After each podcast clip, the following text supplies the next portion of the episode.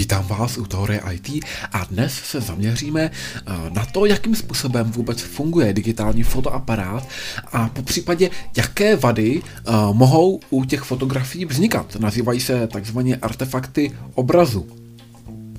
Zejména se pak eh, blíže podíváme na CCD technologii Bayerovu masku a také i na Foveon X3.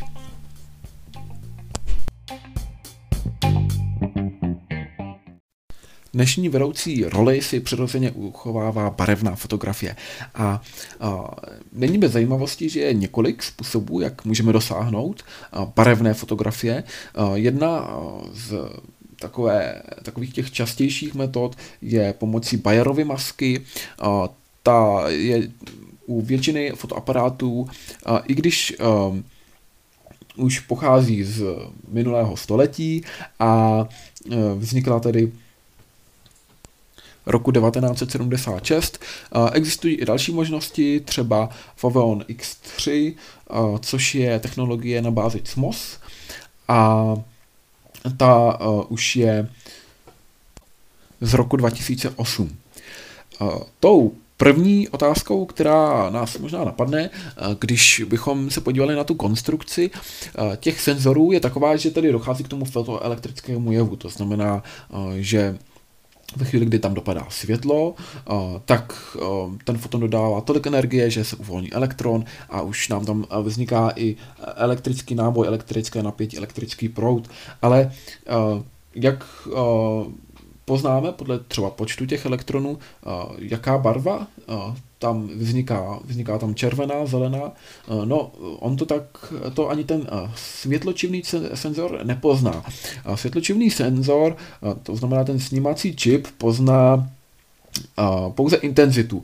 Když tam dopadne mnoho toho světla, tak přirozeně se uvolní mnoho elektronů, čím více světla, více elektronů a, a naopak. A, a proto se uh, vlastně uh, dostáváme k té Bayerově masce, uh, která začíná využívat model RGB, uh, hlavně tedy uh, ty uh, čidla uh, CCD a uh, ty teda zaznamenávají, zaznamenávají pouze tu intenzitu.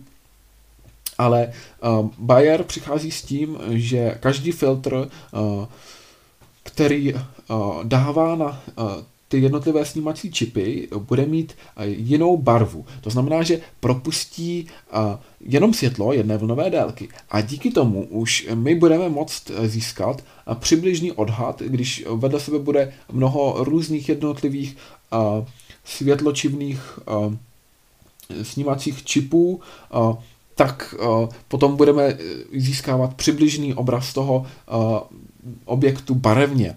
To znamená, využíváme světlo právě toho modelu RGB a zajímavé je, že prvky propouštějící zelenou, tak těch je dvakrát tolik. Když si představíme tu masku, tak první tedy ve spod máme nějakou desku, to bude ten, ta je sestavená z těch snímacích čipů. A na každém tom snímacím čipu je umístěno jedno to sklíčko nebo prostě jeden ten barevný filtr. A každý ten barevný filtr propouští tedy určitou část toho spektra, proto má i určitou barvu a jsou seřazeny, takže za sebou v jedné řadě bychom našli třeba če, modrou, zelenou, modrou, zelenou, modrou, zelenou a tak dále by se to střídalo. Nicméně v té další řadě zase bude řada třeba červená, zelená, červená, zelená, červená, zelená a budou se střídat. To ale najednou ukazuje, že v té Bayerově masce se využívá zelená více než ty zbylé dvě barvy. A dokonce je jí tam dvakrát tolik než zbylých dvou barev a to je kvůli tomu, že tady v každé té řadě se střídá buď modrá se zelenou, anebo červená se zelenou. A to je ale i kvůli tomu, že lidské oko vnímá zelenou dvakrát citlivěji než zbylé barvy. Takže z tohoto důvodu my tam chceme mít i méně toho barevného šumu, který vznikne právě tím, že tam bude více senzorů detekovat zelenou barvu.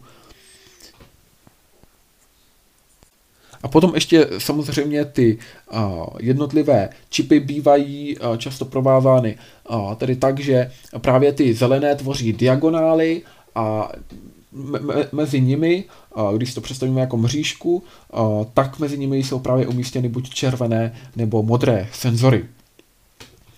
Dejme si příklad, dejme tomu, že bychom měli rozlišení 6 megapixelů, to znamená, že by tam bylo celkově těch buněk 6x10 na 6 pixelů a z toho bychom získali obraz, kde bychom měli 1,5 milionu pixelů, které jsou citlivé na modrou, 1,5 pixelů, který je, které jsou tedy citlivé na červenou a k tomu bychom ještě získali 3 miliony pixelů citlivých na zelenou.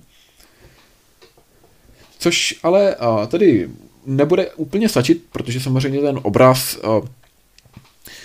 bude mít nějaké chybky právě v tom, že každý pixel snímá jenom jednu barvu a, a potom dochází k dopočítávání a to pomocí lineární interpolace.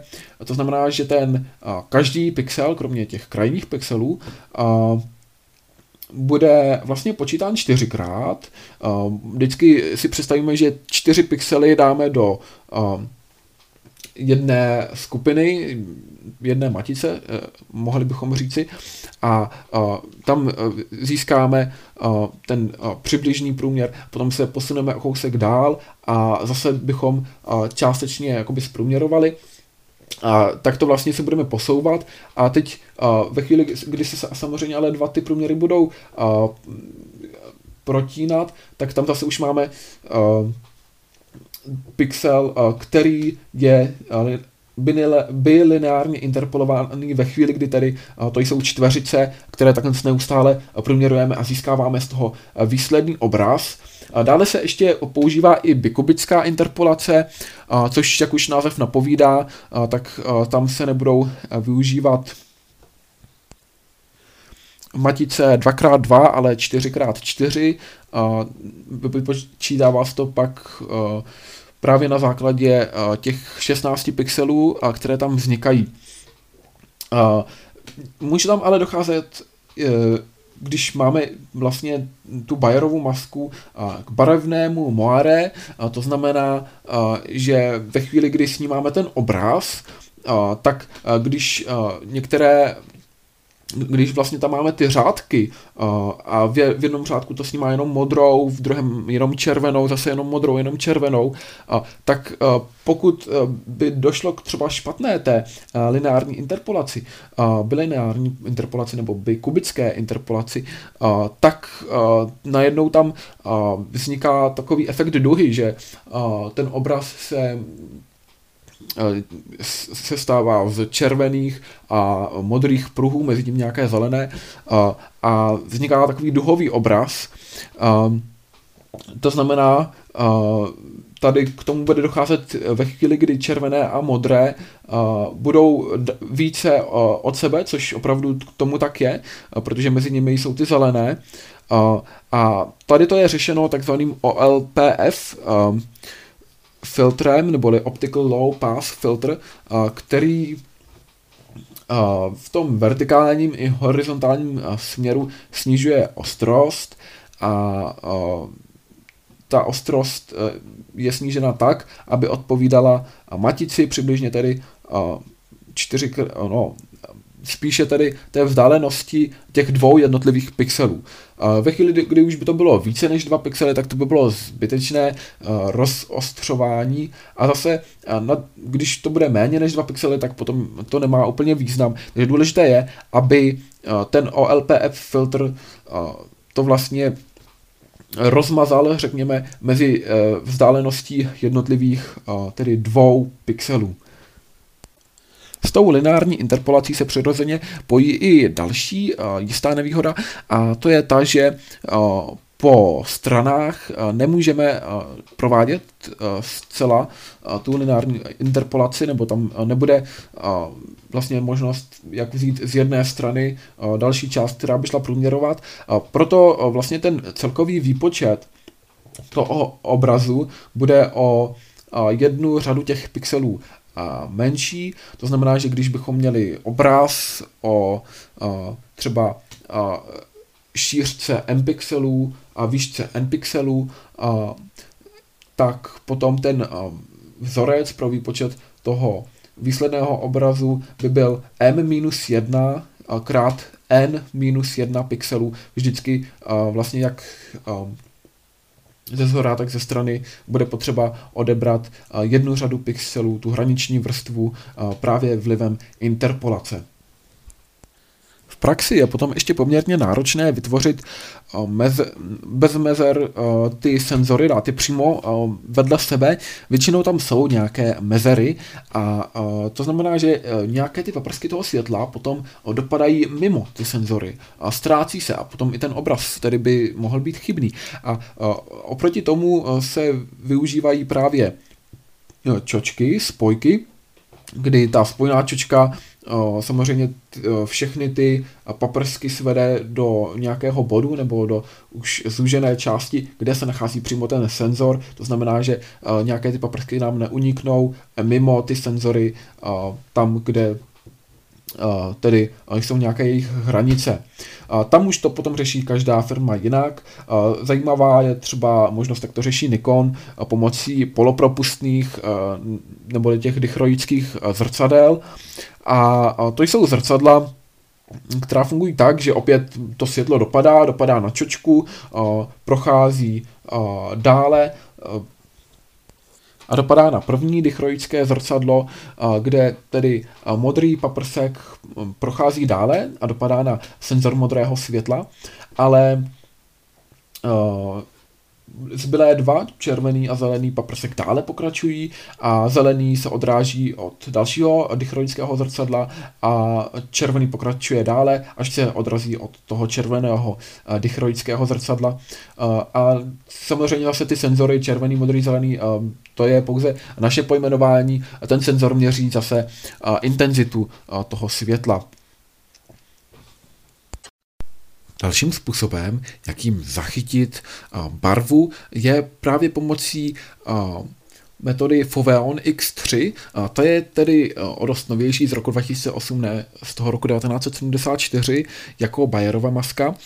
Využívá metodu CMOS, to znamená Complementary Metal Oxide Semiconductor.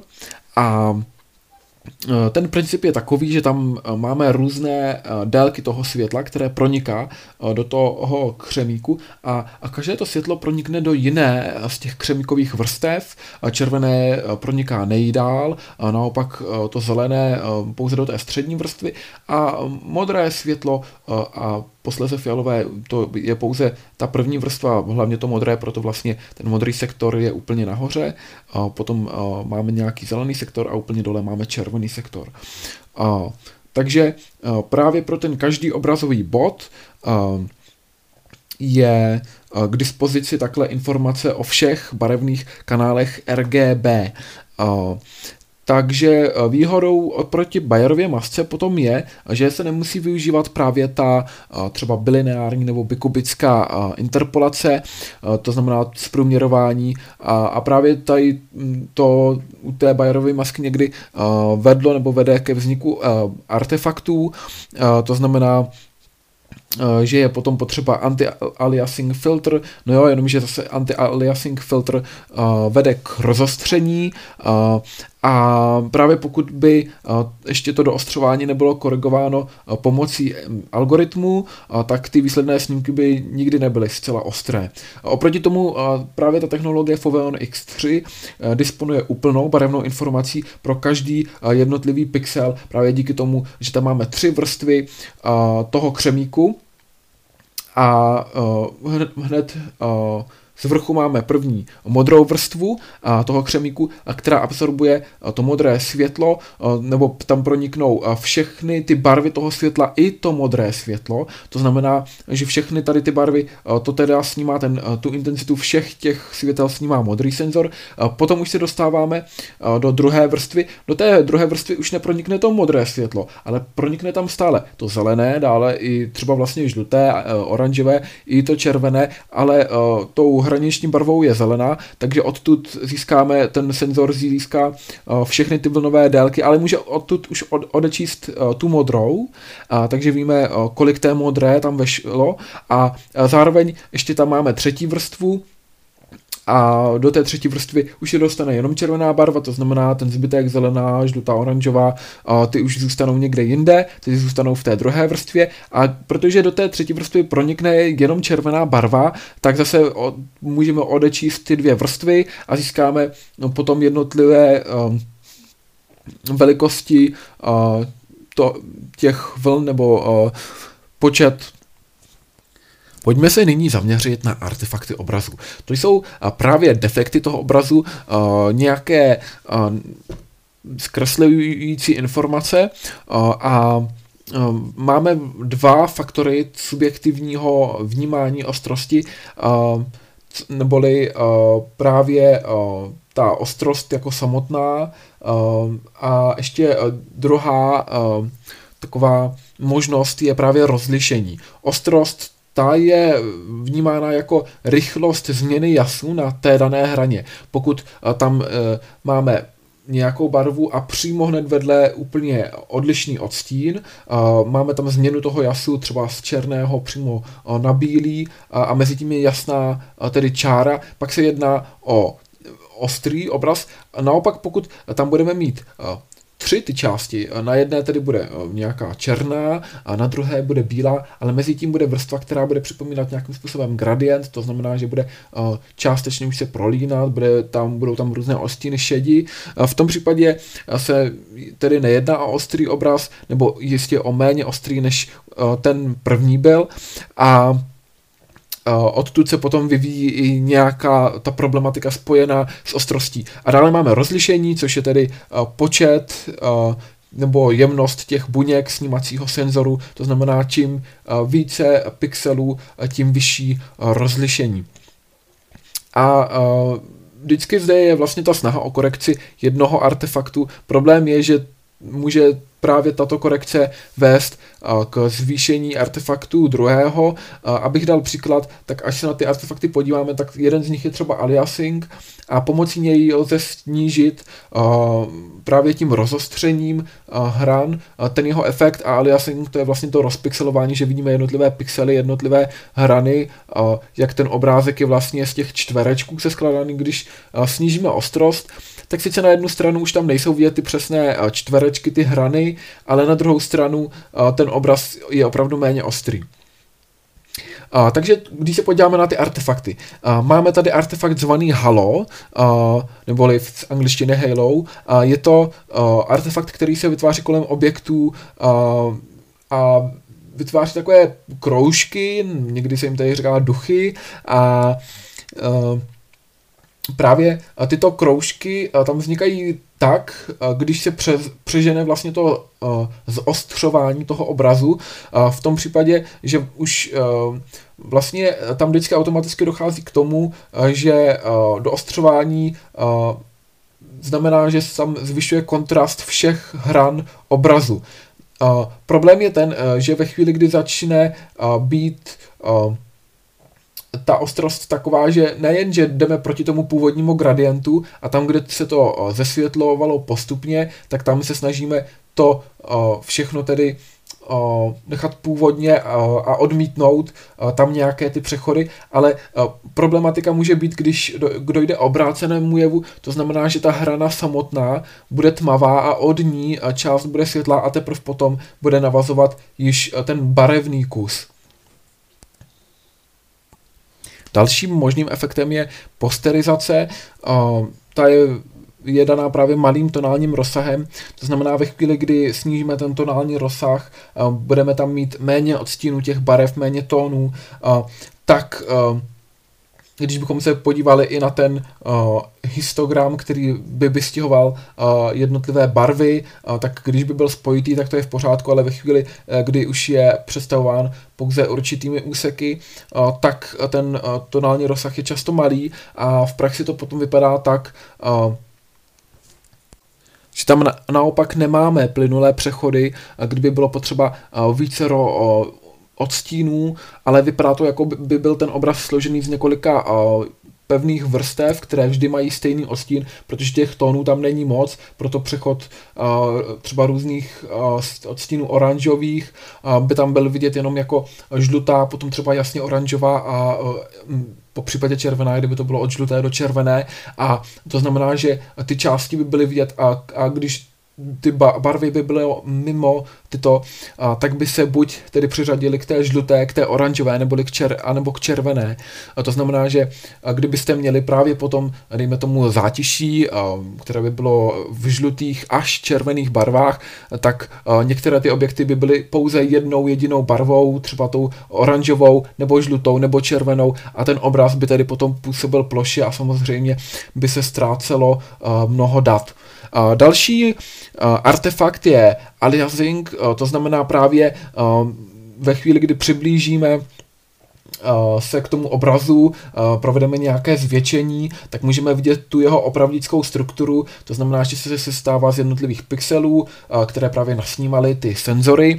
A Eh, teďka způsoby, jakými odstranit, abychom neviděli, že ten okraj je tedy eh, čtverečkovaný, že to není úplně plynulý okraj, tak uh, proto se používá právě ten anti-aliasing, který to ale částečně vlastně rozmaže, vytvoří tam ještě další vrstvičku a tu vytvoří tak, že udělá průměr barev těch dvou prostředí, to znamená, že když tam máme třeba černou barvu a bílou barvu jako dva pixely, tak ten jeden pixel ještě vlastně, když bychom budeme tam mít tři, tak do toho ten prostřední potom uh, bude mít uh, barvu, která je průměrem té černé a té bílé, to znamená, byla by to nějaká šedá a potom uh, ten okraj, když vlastně bude takhle tam malá vrstvička těch šedých pixelů, tak zajistí, že na dálku ten obraz bude vypadat daleko plynuleji.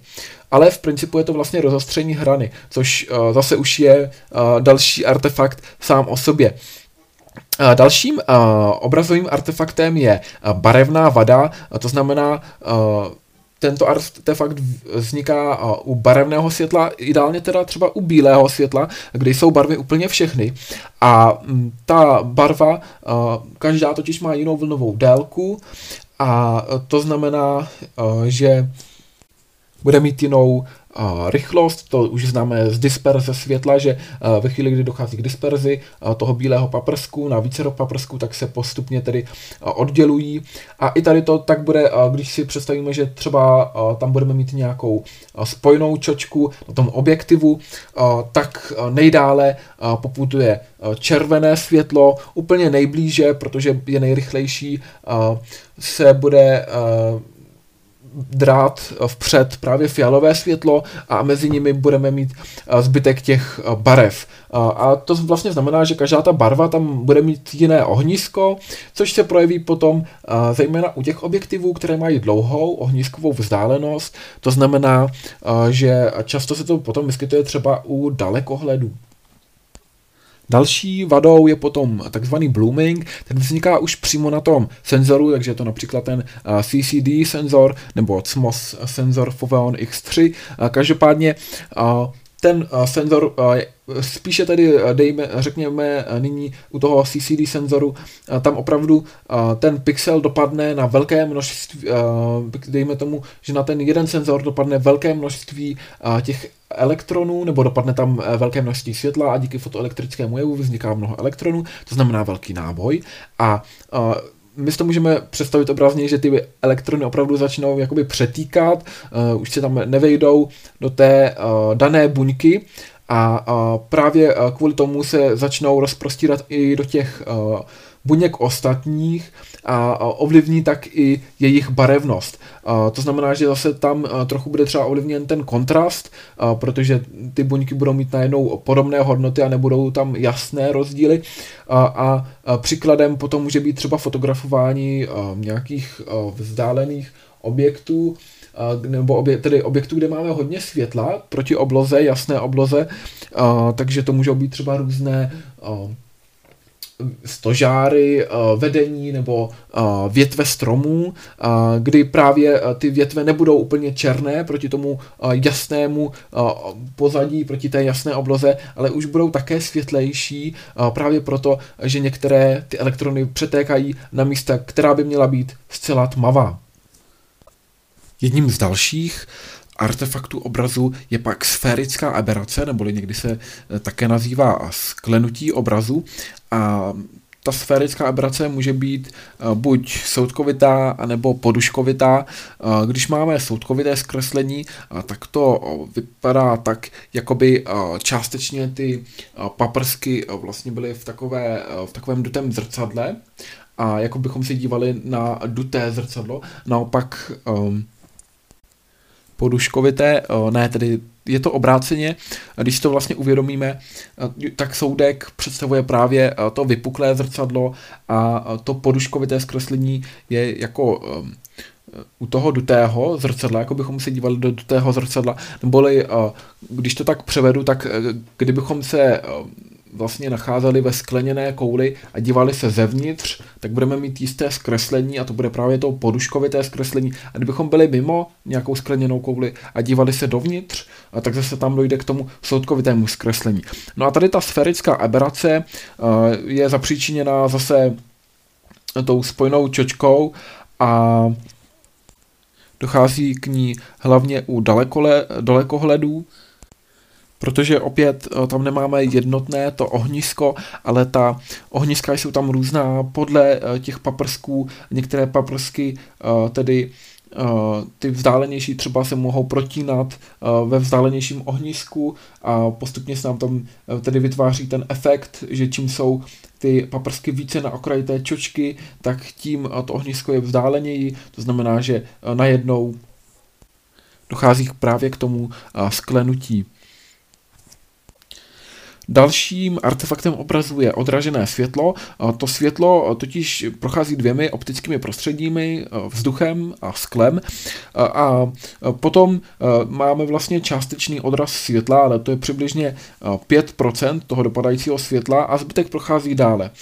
Jenomže objektiv není tvořen jenom jednou čočkou, je tvořen více čočkami, to znamená, že těch odrazů světla tam bude vznikat víc a to odrážení toho světla je problematické nejen z toho důvodu, že snižuje potom množství světla, které dopadne nakonec na ten světločivný snímač toho fotoaparátu nebo kamery, a, protože to světlo ne, nedopadne tedy na ten senzor, ale ještě předtím se už odrazí, takže my nebudeme mít a, tolik těch informací, tolik těch paprsků, ale navíc, a to je asi nejdůležitější, způsobuje nežádoucí odlesky, a, takže a, potom je to snaha eliminovat pomocí antireflexní nebo antireflexivní uh, antireflexní vrstvy, a, uh, který právě ta, tou vrstvou bývá potažen objektiv a antireflexní vrstva uh,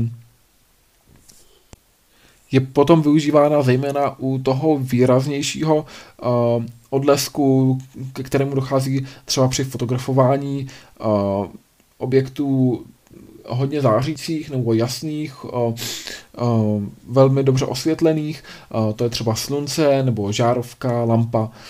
A u kvalitních objektivů těch antireflexivní, antireflexních vrstev máme několik, protože každá z nich potlačuje odlesk jedné vlnové délky, nebo respektive tedy toho malého intervalu vlnových délek. A díky tomu potom lze snížit ten odraz i třeba na žádná celá 3% toho dopadajícího světla, to znamená 3 desetiny procenta, ale Uh, zase nevýhodou té antireflexivní vrstvy je, že nemůže být zcela průhledná, uh, protože právě průchodem té antireflexivní vrstvy se pozmění barva toho světla. Uh, on ona totiž ta uh, antireflexní vrstva právě nemůže být vytvořena z toho běžného skla, ale musí být vyrobena ze speciálních materiálů, právě z těch, které mají daný index slomu uh, toho světla, to znamená uh, tak, aby právě od tohoto materiálu, od tom daném indexu lomu světla uh, se odrazilo ta daná vlnová délka nebo to dané spektrum vlnových délek. A potom máme různě vzdálené body od té optické osy uh, s tím, že ve výsledku, když se protnou v ohnisku, tak tady uh, potom může dojít, docházet k různým ztrátám na barevnosti a to je právě kvůli té antireflexní vrstvě.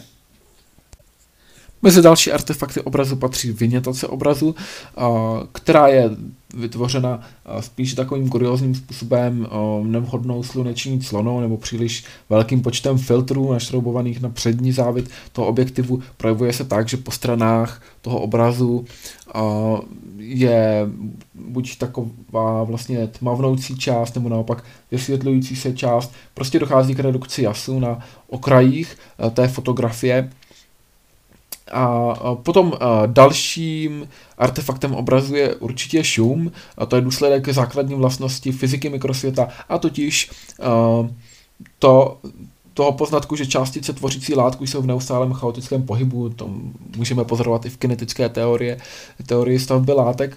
A každý pixel, dejme tomu CCD pixel, bude generovat signál s rostoucí teplotou, potom bude růst i úroveň toho šumu, protože se budou více pohybovat uh, ty jednotlivé částky. Uh, to uh, je hezky vidět, že ve chvíli, kdy um, i třeba vyfotíme černou, černo, zcela černo, tak přesto sem tam, tam budou jemné malé částečky. A to je právě vliv toho šumu, toho malinkého pohybu, stejně i tak těch molekul, to znamená, že uh, nikdy i když máme světlo o stejné intenzitě, tak nepředá ten fotoaparát uh, stejný signál. Vliv šumu přirozeně není jenom u obrazu, je téměř u všech elektrotechnických zařízení, může to být třeba i zvuk, re, reproduktor a tak dále. Ale uh, tak můžeme ho měřit právě pomocí té jednotky signal to noise ratio, uh, neboli právě uh, ten poměr uh, toho signálu a potom toho šumu. S tím, že když máme malý signál a zároveň ale i ten šum, tak se to projevuje tak, můžeme si to představit, že uh, třeba na nějaké bílé podložce, kdyby sem tam se objevila nějaká barevná tečka právě díky tomu šumu, díky tomu pohybu těch uh, částic, uh, tak bychom promítali nějakou velmi jemnou fotografii, něco velmi jemného, dejme tomu uh, velmi bledě modrou, uh, velmi bledě modrý čtverec například. Uh, tak to by potom byl právě malý signal to noise ratio, malý ten poměr a opakem mm, velký signal to noise, signal to noise ratio by byl v případě, že tedy opět na té stejně o té stejné intenzitě světelné také třeba na té bílé desce, kde by se sem tam objevovaly nějaké malé tečky uh, barevné uh, těch bodů, tak uh, najednou bychom promítali zcela jasný, mar- markantně poznatelný o stejné velikosti čtverec, byl by vyplněný tedy jasně modrou a potom vás možná napadá, že i ten původní bledě modrý čtverec bychom mohli zesílit, abychom dosáhli toho to ideálního efektu, kterého chceme dosáhnout. Problém je ten, že ve chvíli, kdy zesílíme ten slabý signál, tak dojde i k zesílení toho šumu. Uh, to znamená, že najednou uh, tam budou i daleko viditelnější ty okolní barevné tečky, které už nebudou malinké, ale budou uh, pořádné, budou více zářit, stejně jako bude zářit i ten původní objekt. A tam se dostáváme k problematice oddělování právě ostatního signálu od šumu. A tady toho efektu zvýšení jak šumu, ale tak i toho originálu lze dosáhnout pomocí zvýšení citlivosti. Když si opět uvědomíme stavu Bayerovy masky, tak uh, vzhledem k tomu, že tam je dvakrát více té zelené než těch zbylých barev, tak i ten největší, uh, nejmenší, nejmenší šum bude u zelené a největší zase bude u červené a modré. A uh, obecně kompa, kompakty jsou na tom o něco hůře než zrcadlovky, zejména tedy DSLR Digital Single Lens kamera. Právě Digital Single Lens, uh, reflex kamera, uh, právě ta digitální uh, zrcadlovka, um, díky tomu, že má uh, výrazně uh, vyšší to rozlišení, uh, tak uh, tam bude i nižší ta hladina šumu uh, než uh, u kompaktu, díky, tomu, díky tedy uh, právě díky tomu vyššímu počtu pixelů. No a na závěr bych rád ještě uh, zmínil formát JPEG neboli JPEG, uh, což je formát, který vznikl roku 1992, i když uh, se jmenuje po skupině Mezinárodní komisi, která byla ustanovena již roku 1986. Je to, je to zkrátka uh, Joint Photographic Experts Group, uh, takže právě tam je to JPEG a uh, tento formát není úplně vhodný pro ukládání eh, čárové grafiky, eh, textu, eh, třeba i přesných log, protože tam se v úzovkách ušpiní, spíše se využívá právě u fotografií, protože zde můžeme využít kompresi, která závisí na počtu detailů. To opět znamená, že pokud budeme mít na fotografii velmi náročný vzor, nějakou velmi podrobnou fotografii, pak ta míra komprese bude nižší, než když budeme chtít zkomprimovat třeba pouze fo- fotografii barvy nějaké stěny, kdy prostě ta stěna bude jednobarevná, to znamená, že tam těch detailů není moc a my můžeme uh, tedy uh, opravdu snížit o dost více uh, ten uh, výsledný soubor. Já doufám, že vás tato epizoda zaujala, něčím obohatila. Možná, že to byl systém dichroických zrcadel nebo sférická aberace, po případě princip Foveon X3. Já vám přeji pěkný zbytek dne.